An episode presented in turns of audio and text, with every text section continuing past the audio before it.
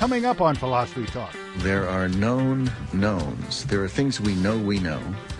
We also know there are known unknowns. That is to say, we know there's some things we do not know. It's good to know what you know and what you don't know. But bad to think you know when you don't. Why are you so cocksure of yourself? There are also unknown unknowns. The ones we don't know we don't know.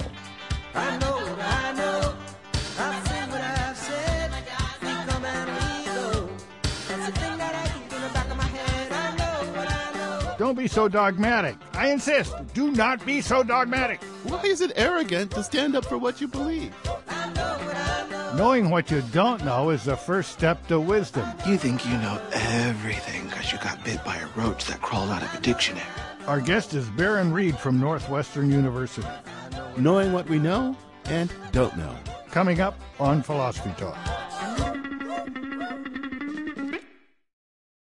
Hi, I'm Josh Landy. And I'm Ray Briggs. Thanks for downloading this episode of Philosophy Talk. Did you know we've got a library of more than 500 episodes over at our website? Yeah, at philosophytalk.org, we question everything Except your intelligence. from Aristotle to Zeno, from anarchy to Zen. Become a subscriber today at philosophytalk.org. And now, on with the show.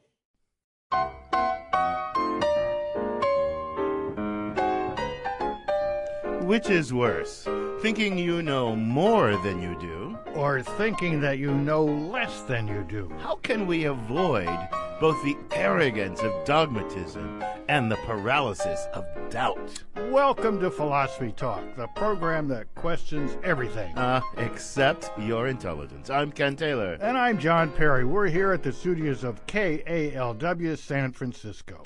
Continuing conversations that begin at Philosopher's Corner at Stanford, where John and I both teach philosophy. Today, the first episode in a new six part series on the topic of intellectual humility. Now, people who are sure that they know everything, they often come across as intellectually arrogant. Who wants to be that person?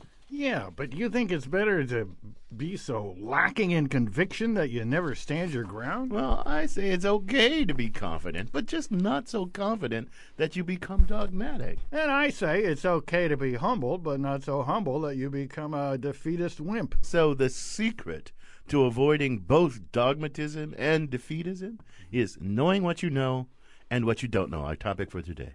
Well, unfortunately, Ken, that's easier said than done. The problem is that people tend to do everything they can to hold on to their beliefs. They shut themselves off from opposing points of view, dismiss sources of evidence that challenge or undermine their beliefs. If they're on Fox, they stay on Fox. If they're watching Rachel, they stay with Rachel.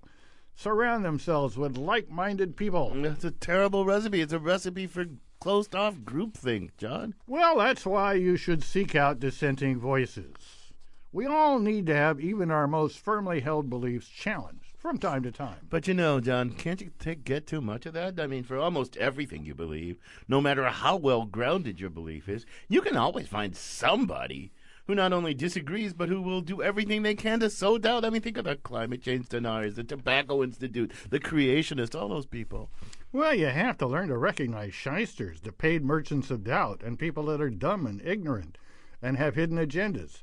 You don't have to listen to those people. Yeah, but wait a minute, wait a minute, John. You were just warning about the dangers of shutting off opposing points of view, weren't you? Well, yeah, but that means opposing points of view with some scintilla of reason behind them. It doesn't mean you shouldn't separate genuine grounds for skepticism from spurious grounds for skepticism. Now, I now I feel like turning the tables on you, John. I'm going to say, easier said than done, John. Touche, I guess.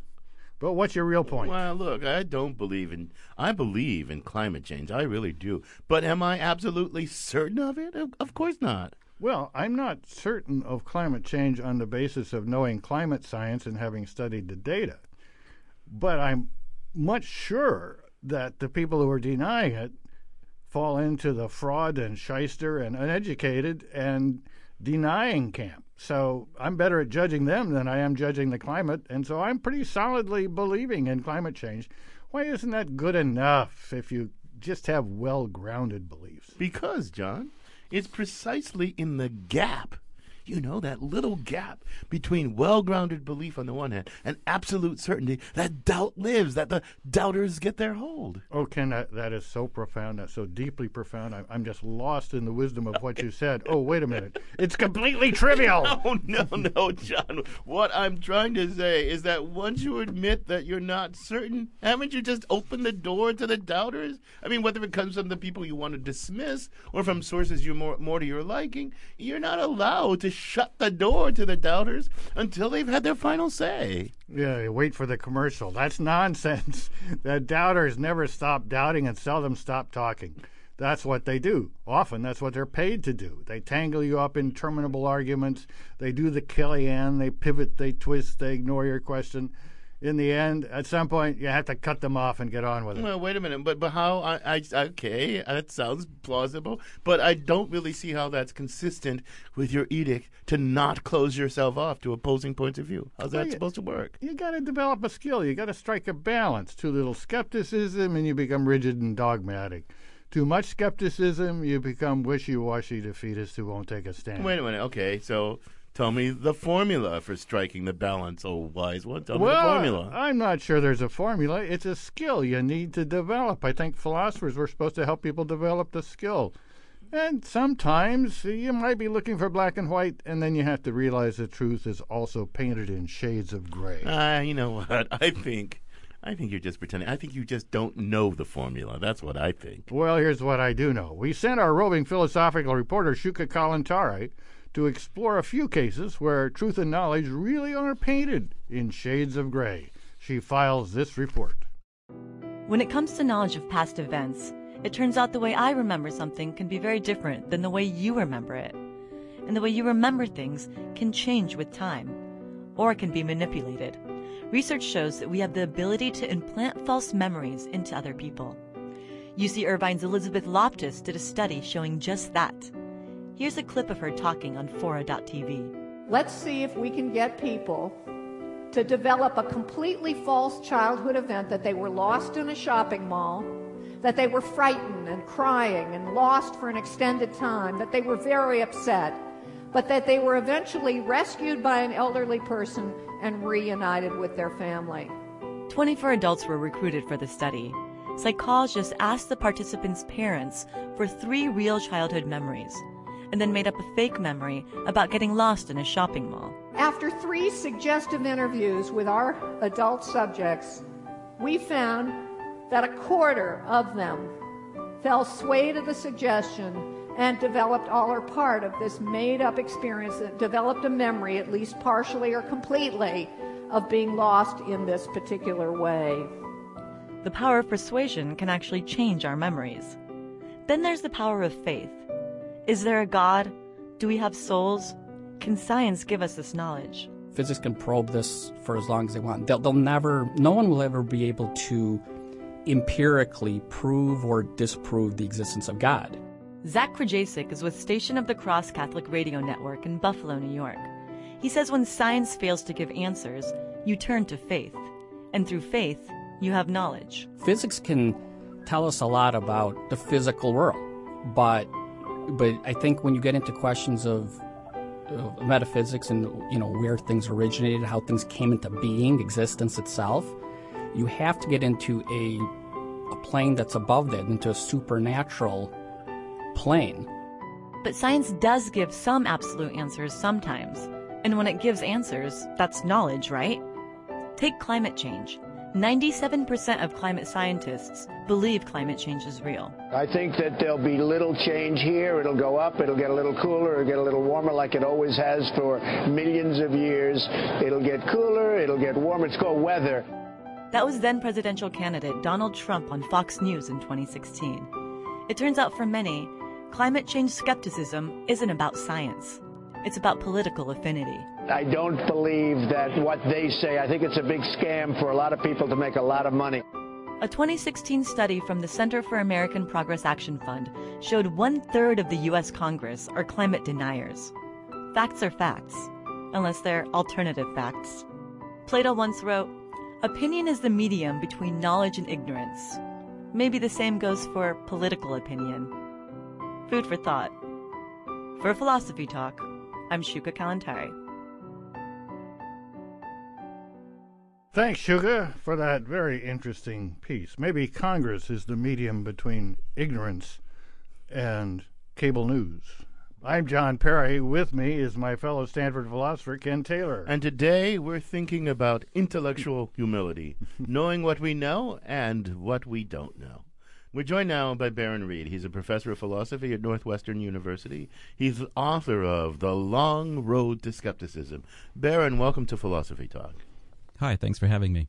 So, Baron, uh, it, it's not surprising that you'd be interested in intellectual humility because you are an epistemologist by choice, by trade. But so let's go back a step. What made you want to devote your life, professional life, a significant part of your professional life, to thinking about what people know and how they know it? That is, to epistemology. Oh, sure. I was not born an epistemologist, of course. I had to become one. So, like many young people, I first came to philosophy because I wanted answers to the big questions in life. What is the right way to live? What is goodness? What is the truth?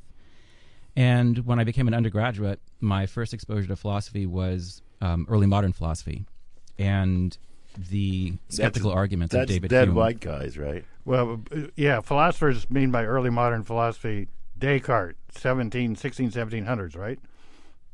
Yeah, seven, uh, 17th and 18th century. Um, it depends on what you mean by dead white guys. There are certainly women philosophers in there who are uh, increasingly getting attention. And of course, our understanding of what a white person is has changed over time as okay, well. okay, okay. Yeah, Touche. but they, they, they captured your imagination. Yes. So I was exposed to the skeptical arguments of David Hume. And I remember one night in particular, I stayed up all night just in a mental crisis. And by the time the next day had come, I just felt my mental landscape was entirely different.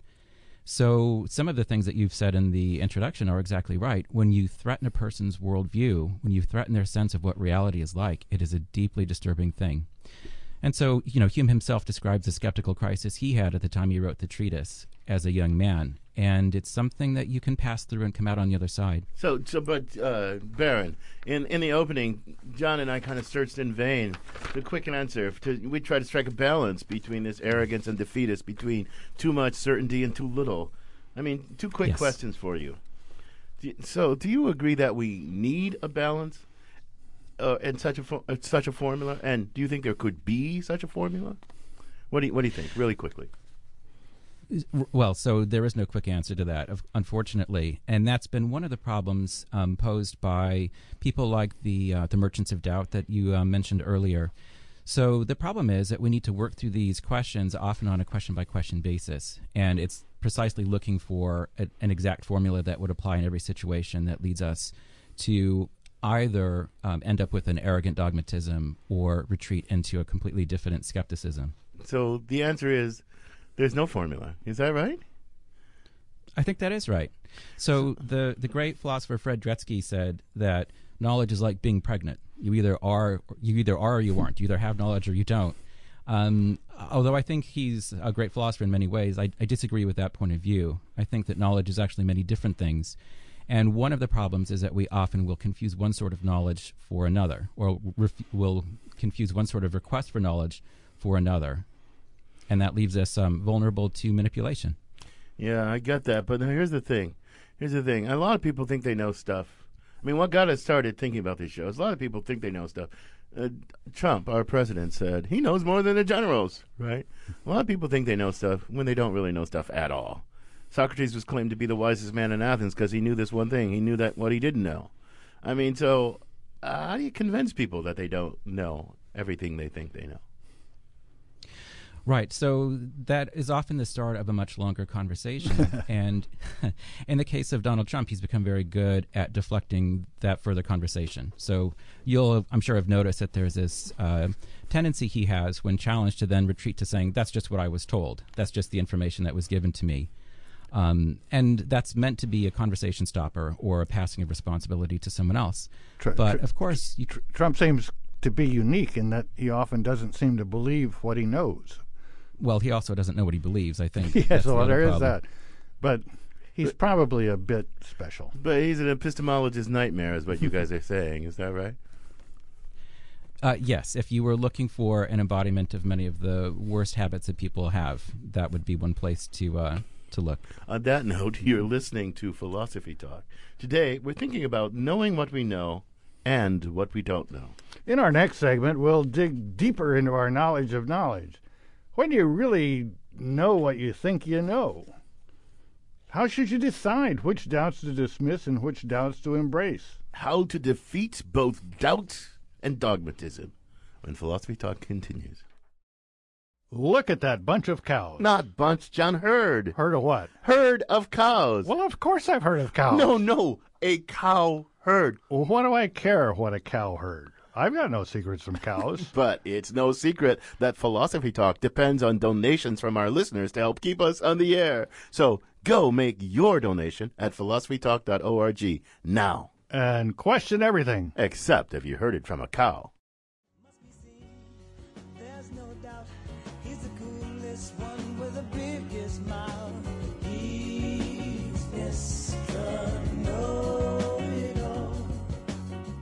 What's up with these arrogant Mr. Know It Alls who don't seem to know what they don't know?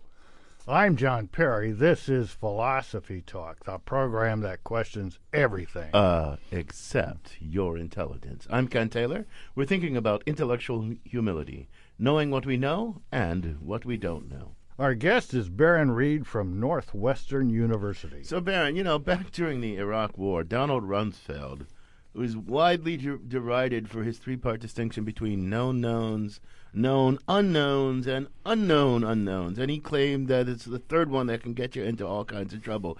You know, he was widely derided for that, and I was no fan of Rumsfeld. But I actually think that was a great distinction. I wonder if, as an epistemologist, as a professional epistemologist, you agree. Yes, I think that's definitely true. Um, you know, insofar as there was a problem with Rumsfeld, it was that he was perhaps using those epistemological categories to deflect criticism rather than using them to work through his uh, his situation. But no, the idea of there being unknown unknowns is certainly a very uh, powerful one because those are often the the ones where we have the hardest time knowing, you know, how to move forward in our action. We don't even know what sort of evidence we should be looking for.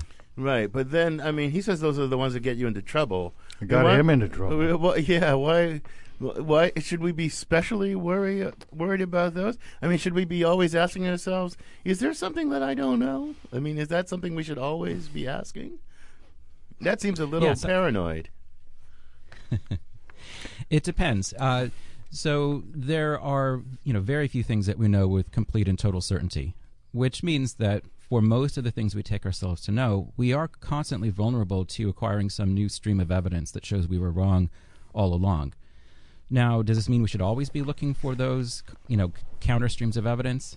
It depends. Um, you know, life is short. We have many demands on our time. So you have to be able to prioritize some questions over others. So some things we'll just take for granted for a while, but we do have to worry about slipping from taking something for granted to being completely blindsided when it turns out not to be true. Well, I, I, I think the category of unknown unknowns is important to philosophy because if if something is an unknown unknown, it means you haven't asked the question. If you ask the question, then you probably figure out that you know the answer or you don't know the answer.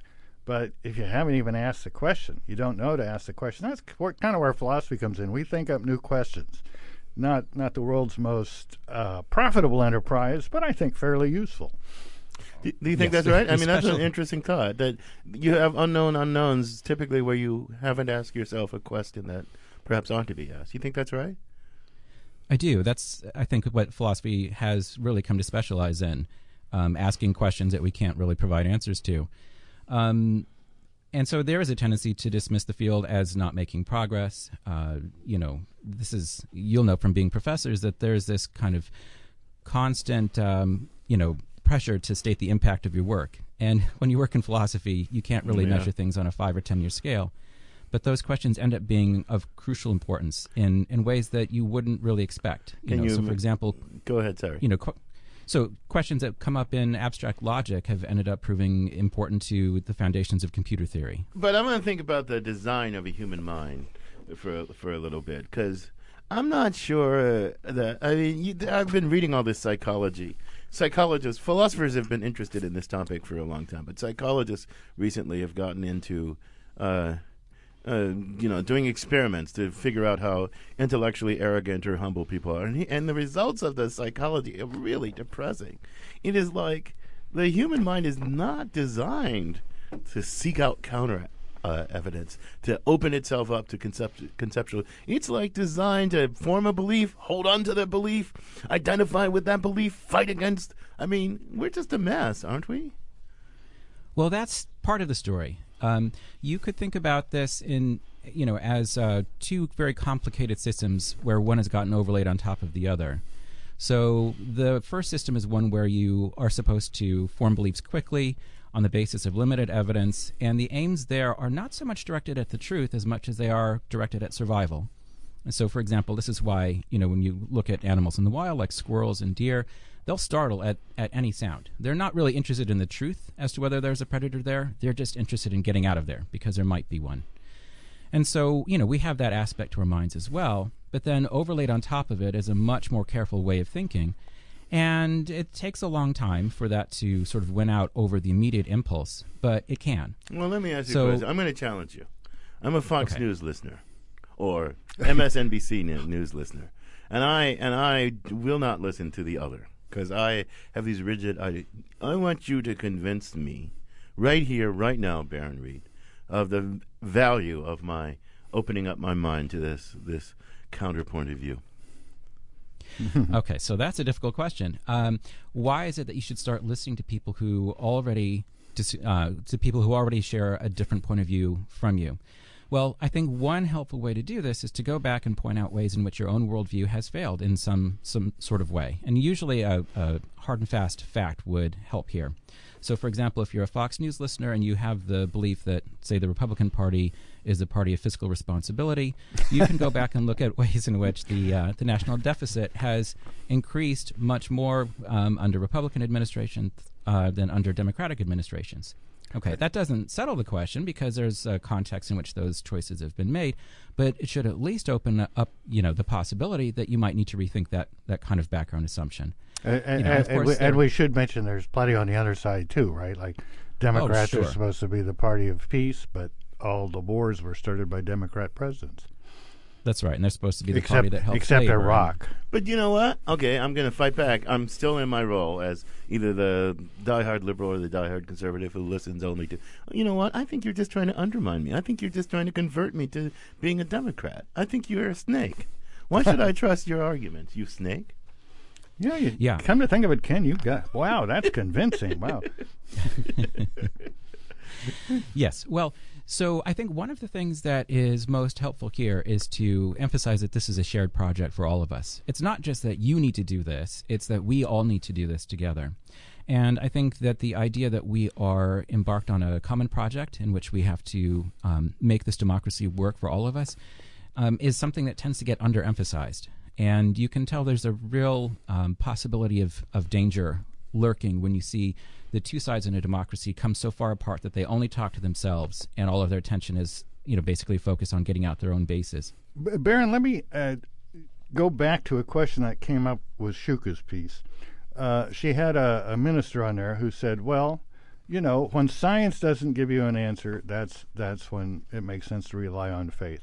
I, I kind of agree with that. There's lots of things science doesn't give us answers on, or they gives us answers that make no sense or aren't actionable. Like you know, now they're telling us time is an illusion. I, I don't think they got that right.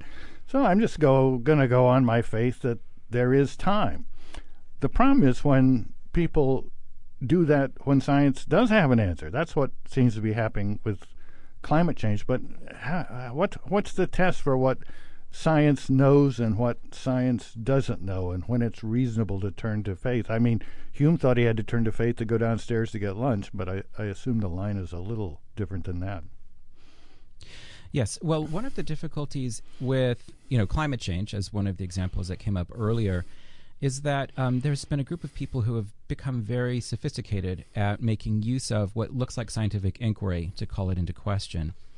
And uh, there was a great book called The Merchants of Doubt that came out about uh, five or ten years ago, where they drew a line between the people who are calling into question climate change and the earlier group, many of them actually are the same, who called into question whether smoking was dangerous. And uh, one of the lines in the book that comes from a, an ad executive for the tobacco companies is that doubt is our product. So, you know, in funding these scientific inquiries, they're not trying to actually prove that smoking is safe or that climate change isn't occurring. They're just trying to raise enough questions, raise enough dust, so that the rest of us will call into question the results that the vast majority of scientists have, have reached. And the thing that makes this work so well is that there is a, a, a certain sort of legitimacy to their point of view. So go back to the smoking case for just a second. When the first court cases started to arise, where people were suing the tobacco companies, the skeptics would say, look, you know, what kills any particular person is an extraordinarily complicated thing. You can't prove that the fact that this person smoked is the reason that, you know, he died from lung cancer. And, you know, even the scientists who think smoking is dangerous have to concede, well, that's right. We can't really prove that. Now, the thing is, some questions you need answers to and some you don't. And the people for whom doubt is their product have become very good at pointing to the questions we don't have answers to, and they're steering us past the questions we do have answers Well, to. but the, you, the, that's true. The, you're right. Uh, you've characterized that well. But the, why isn't that legitimate? Because if knowledge is about, if you can, you could think you only have knowledge when there's an absence of doubt, and the merchants of doubt are the people who go around and say, "Ah, but there isn't an absence of doubt. Uh, here, here is the doubt." And are you saying I can have knowledge even though uh, there's not an absence of doubt? Is that what you're suggesting? Yes, that's exactly what I'm suggesting, and that's I think the big move that epistemologists need to make to help this sort of uh, problem, you know, be manageable. So to go back to what I was uh, quoting from Dretske, his view is that knowledge is basically just one thing. So you either have it or you don't. Now that's the real problem because anytime doubt can be raised, if doubt excludes knowledge, then these doubts will always mean that you have nothing to work with. I think this makes the you- problem even harder, dude. No, no, no. If you have many different degrees of knowledge where these can be um, better or worse supported by evidence, then there will be cases in which knowledge is sufficient for action in some circumstances, but not in others. So let me give a, a very quick example. Um, you might have someone who is in bomb technician school, and he's studying for his test, and he learns that for you know, uh, let's say bomb of type X, what you need to do is cut the blue wire. Okay, and as he's studying, he comes to know this reasonably well on the basis of his memory and his grasp of the principles, and so he passes his test. He knows it well enough to give an answer on the test.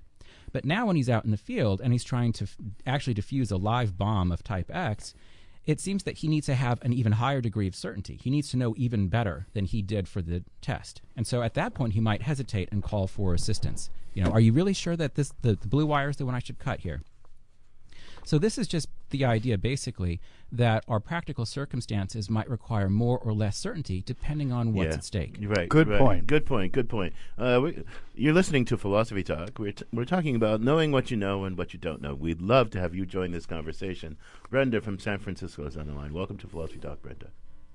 Yes, good morning, John and Ken. Thank you for a wonderful show again. Mhm. Uh, I have a question that really it's bothered me. Uh, it seems to come up when I talk to family members, but we'll be speaking about the past. Uh, for example, something that happened to me personally, and they'll say, "No, that happened to me." So they start speaking in first person. Uh, can you please uh, offer me some some some advice or what your what your comments are on the Yeah, there you go. And I'll Good. take I'll take your comments off the air. Thanks Bre- again. Brenda, that's a really good question. My, you know, I have to tell you, my wife accuses me of stuff like this all the time. She said, "You made that up," and I said, "No, no, that really happened." She said, "No, that happened to me. That didn't happen to you." So, I mean, our memories, uh, Baron, are not very reliable. So, would you be willing to loan Claire to Donald Trump for a little Yeah, while, no. so, so he could get some of that treatment? yeah. So uh, our memories turn out not to be all that reliable. And that's one of the main sources of how we know things or think we know things. So what do we do about that? The unreliability Right. Well, one of thing, memory. Well, one thing we need to do is to better understand the the ways in which our memories tend to be unreliable. Um, recent research seems to show that what we do is we, when we recall something, we then overwrite that memory with what we are thinking at the at that present time, and so our pasts, in fact, really are malleable in this sense. Um, you can give the a different emotional tenor to the memories that you had before. You tend to pick out certain details and drop others. So one thing that you know is really a good idea for everyone is to keep a, a diary. You know, write down the things that happen at the time and your impressions of them at the time, and then you'll see later um, the ways in which you tend to misremember them. That assumes you'll see them later if you remember where you put the diary. Yeah, well, but that's a good bit of practical advice. So, look, so you're an epistemologist. We think of epistemology as a kind of theoretical undertaking, but there you just gave us some practical advice. But I want to ask you another thing uh, in in relation to that. I mean, if you look at how you said there are these kind of two systems. There's this slow. Uh, more reliable system in the human brain than there's this fast, quick and dirty thing. Uh, and I wonder if you think, I mean, is there a, I mean, we rely on this quick and dirty thing, I think, a whole bunch, even though we're not on the savannah anymore. Is there some way we can discipline ourselves that you can recommend to us that, you know, slow down? I mean, how? Because if you look at human cognition, like I said, it's all over the map. Uh, all the people, the, some of the most un- uninformed people in the world, who, the people who think they know things because they heard it on some news network or read it in some magazine, but it's not so. How do you combat that? That's right. Well, it does take, I think, careful thought. You know, there are um, systematic ways of thinking that can minimize that sort of thing.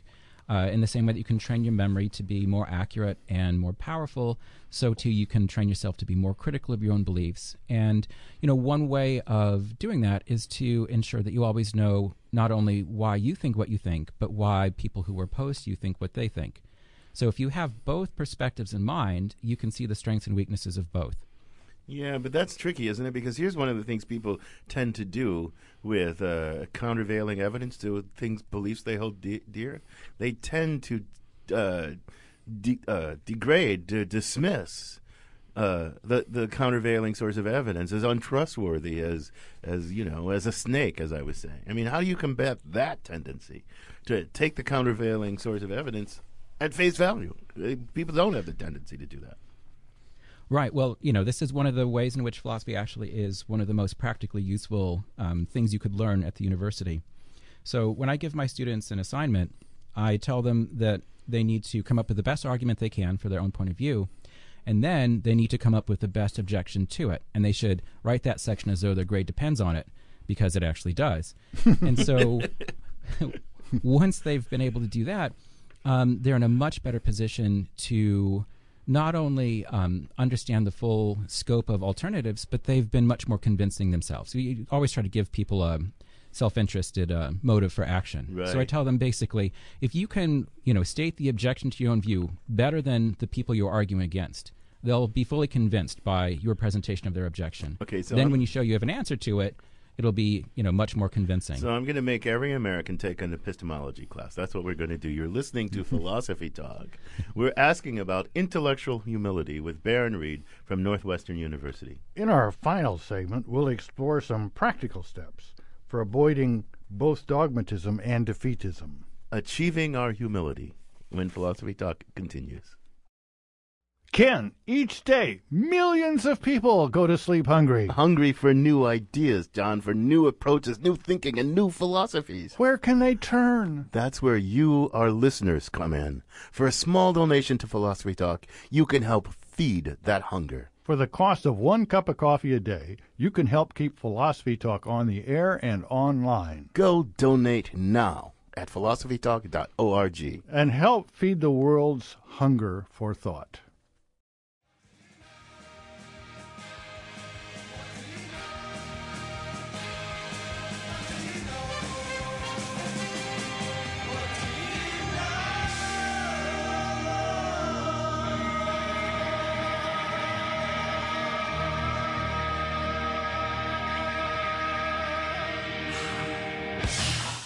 When you only perceive what you already believe, how do you know what you really know? I'm John Perry, and this is Philosophy Talk, the program that questions everything. Except your intelligence. I'm Ken Taylor. Our guest is Baron Reed from Northwestern University, and we're thinking about knowing what we know and what we don't know. Baron, uh, we seem to have arrived at a consensus that there's no neat formula for striking just the right balance between too much conviction and too much doubt. But can you give us at least some rules of thumb for, for that that we can use to get by? Sure. So I mentioned before that one of the benefits of a philosophy class or philosophy assignments is that you have to give both sides as convincingly as possible. Um, but there's another sort of um, change to the way education is done that I think would be very effective. So I have uh, two children in high school right now, so I see the sorts of writing assignments they're given. And the emphasis, since Common Core uh, standards became prominent, has been on evidence based writing. So they'll give a packet of documents, and you're supposed to draw from that the evidence that you need to support your conclusion. Now, that's better than not having evidence for your conclusion. But to leave it just at that is in some ways to reinforce the sort of confirmation bias that Ken was talking about in the previous section. So I think that one thing that we might try um, pedagogically is to re- rework some of these assignments. So, for example, um, have the students write the assignment on the basis of the packets they get, and then have them rewrite it where you've given them new evidence that contradicts the old evidence, Right. or you subtract some of the evidence that you gave them the first time and say that's no longer usable. And then you need to challenge the students to think through their point of view again. Don't just look for new evidence to support a view you already came to. You need to, you know, start over and see if you still agree with with this point of view. That, that seems those seems like very good pedagogical techniques, and uh, they might well be effective in uh, making the young better than the, the uh, older and middle aged and old, old among us. But I'm wondering about uh, public discourse. I'm deeply pessimistic about public discourse because. You know, I, I love philosophy. I, I do philosophy for a living, and I want philosophy uh, to reach out to the public square and ameliorate it. I, I want philosophy not just to interpret the world, but to change the world. That's partly why I do philosophy talk. But I look at public discourse, and I, and I look how manipulative the politicians are. I look how mendacious so much of the news news coverage, uh, how uncourageous and unquestioning. What? How can we ameliorate now, here and now? You have any rules of thumb that I can we can give to citizens to not let themselves be so pushed around by these manipulative uh, politicians, merchants of doubt, uh, survey, purveyors of lies and falsehoods? Yes, well, I do think that there are particular pockets of expertise where you can, you know, make this push a little bit more quickly than with others. So, for example, I would think that it shouldn't be too hard, um, you know, well, relatively speaking, to push to have people like prosecutors and police investigators also work explicitly on acquiring this sort of skill. Um, that's been a problem with false convictions in this country. You know, um, police will you know figure out who a suspect is on the basis of eyewitness testimony that later gets recanted. They don't go back and rethink you know who's actually responsible for this. Um, more broadly, you know, I would expect that you might be able to um, push for this sort of expertise being taught in journalism schools, and um, you know, ensure that journalists are trained to you know, kind of engage in this even-handed reasoning, not the sort of false equivalence where they say, on the one hand, some people say this, on the other hand, some people say that, but to push a little bit deeper and find the underlying reasons between them. Um, and then once that sort of assessment has been made, not to be afraid to take a stand, um, but always to be willing to walk it back and rethink it. So I, I think you got a, t- two good points in there. I mean, we should work on the young and try to improve their education. We should work on people whose expertise we rely on, like prosecutors, police, journalists, to make them more questioning types, more more less gullible, sufficiently skeptical, but not too skeptical. Uh, what about the rest of us ordinary citizens, though? You got any? I mean, I like those two things, but I'm still worried about the citizen. Yes. Well, the citizen, you know, as such, is a much more difficult uh, thing to work on because, you know, in our country, we don't force people to go through re education programs or anything like that. that sounds like Um, communist China, dude. It does. it does. So you know we've we've tended to avoid that sort of thing. Um, but I do think that one thing that that we really should do in our country is revive the idea that the democratic project itself is something of you know the utmost importance. There's been a tendency for us to prioritize finding jobs and taking part in the economy um, when we think about education and the obligations each of us has, and then we have you know really de-emphasize the idea that we're responsible to each other for the views that we have and for coming to agreement on how we're going to make this this whole project work. So, you know, there's something like a kind of secular religion that has flourished at various times in our country, and it's really on the, the downswing now. So, you know, to whatever extent we can, we should try to revive that. We've got we've got an email here from Sam in Saratoga. He says, uh, "In this segment, you're looking for practical advice. I'll give you some. Pay no attention to philosophers. I took a philosophy course, and as far as I can see, philosophers don't have any understanding of why we know that there's an external world. They barely are willing to admit that we exist.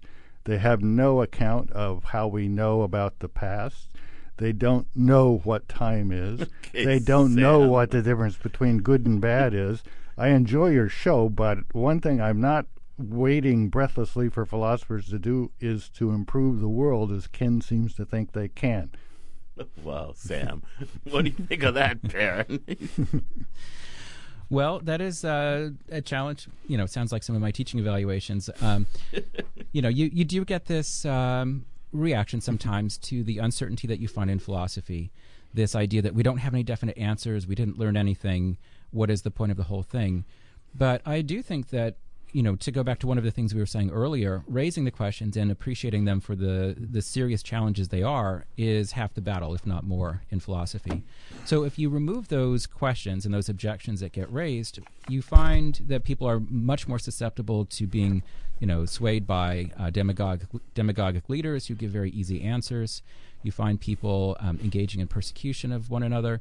Um, so philosophy, I think, has been very much a human, you know, a force for you know, humanizing, for making humane people. Yeah, I, I agree with you, Baron. And uh, say I'm I I'm, I want to I want to take you out to the woodshed, and uh, uh, because uh, it's it's one thing you could think of philosophy as a substantive set of doctrines about things, and I will grant you that the philosophy is not like science where it just accumulates truths and say, okay, here are the accumulated truths. Although I think we do a good job of at accumulating some truth. But at the at the bottom, what's really important about philosophy is the attitude, right? And and the, the orientation toward the world, the questioning attitude, like we say, we question every, and that's I think really important. F- f- philosophy is sort of the adolescence. Well, how do you know that? What what do you get off? Where do you get off saying that? That's I think that's really important. I, I think Sam's problem is he, he quit after the introductory course. Yeah, that's what I think. We hang, hang in there, he'd meet some philosophers that got think they know a lot. We got a tweet from uh, was this Annie Kaner on uh, Twitter, I guess.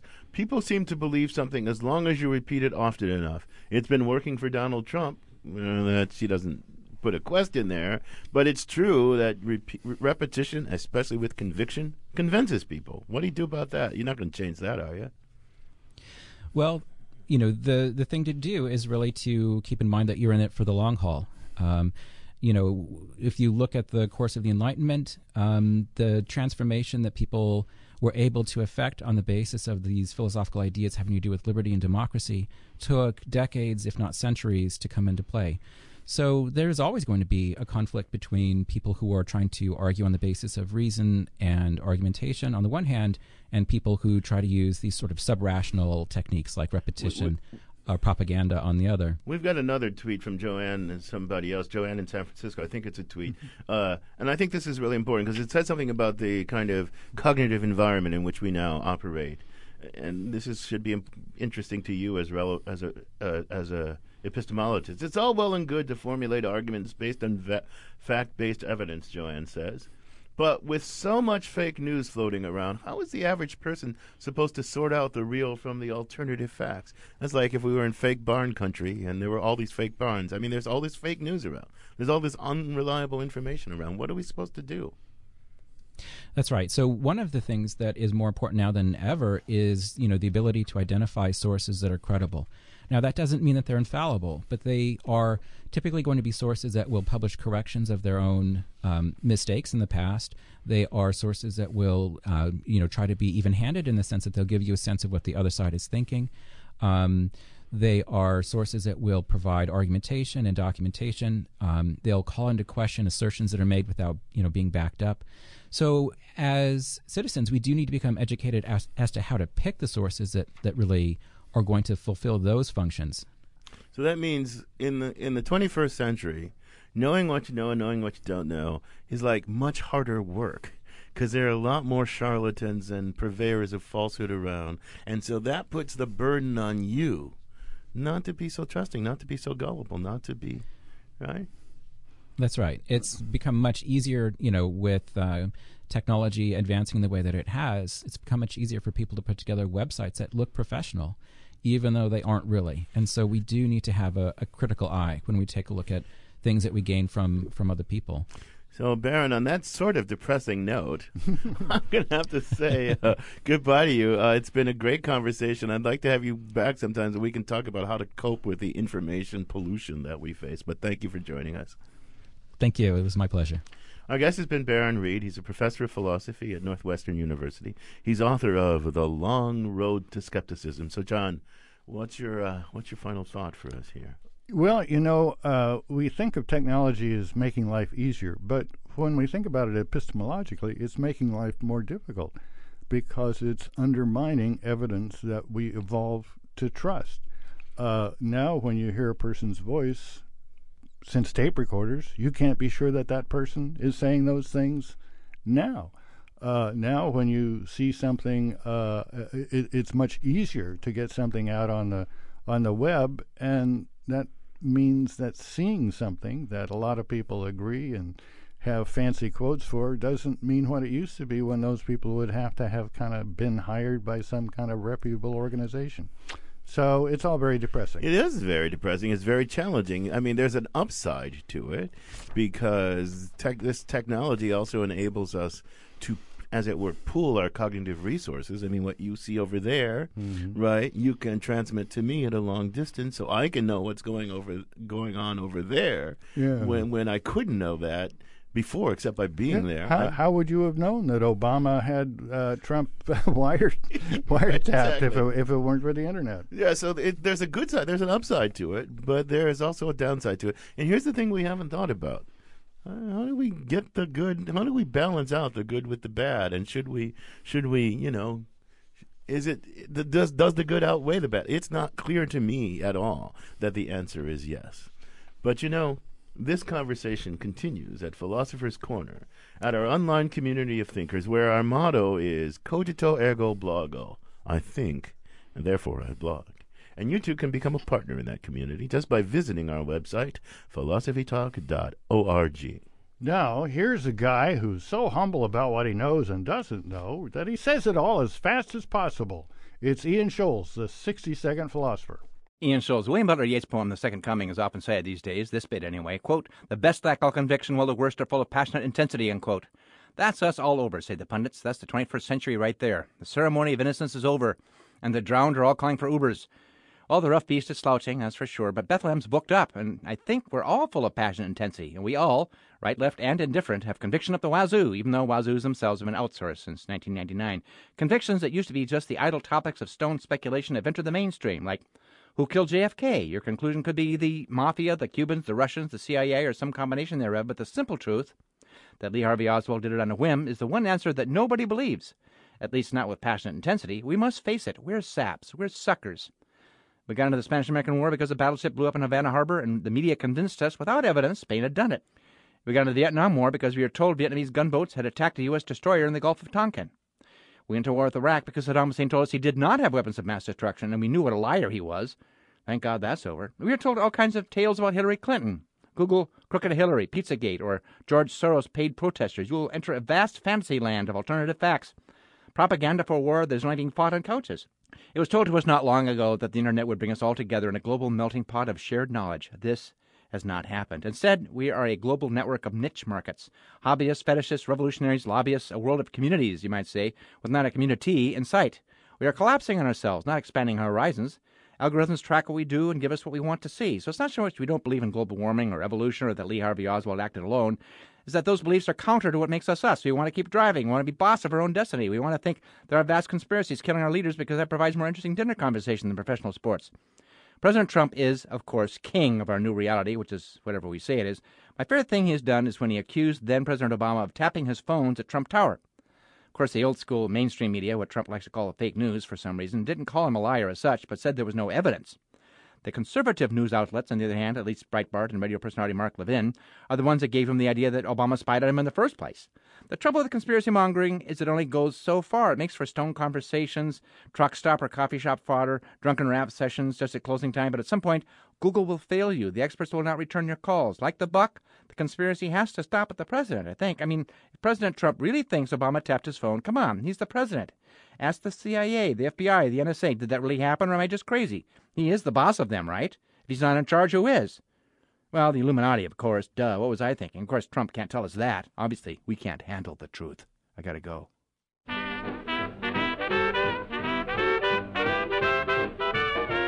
Philosophy Talk is a presentation of KALW, local public radio San Francisco, and the trustees of Leland Stanford Junior University, copyright 2017. Our executive producers are David Demarest and Matt Martin. Our senior producer is Devon Strolovitch. Laura Maguire is our director of research. Cindy Prince Baum is our director of marketing. Thanks also to Merle Kessler, Audrey Dilling, and Colin Peden. Support for Philosophy Talk comes from various groups at Stanford University and from the partners at our online community of thinkers. The views expressed or misexpressed in this program do not necessarily represent the opinions of Stanford University or of our other funders, not even when they're true and reasonable.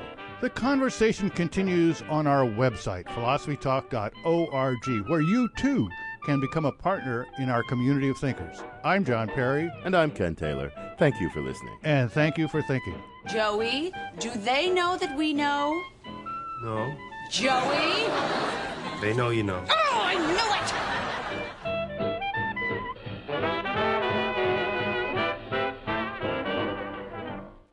Hey, you made it to the end of the show. Not everybody does. That means you must really like us, so help us. How can you help us? Go to philosophytalk.org, look for the I Will Help button, click it, and get ready to help. Thank you for listening. Thank you for thinking. And thank you so much for donating.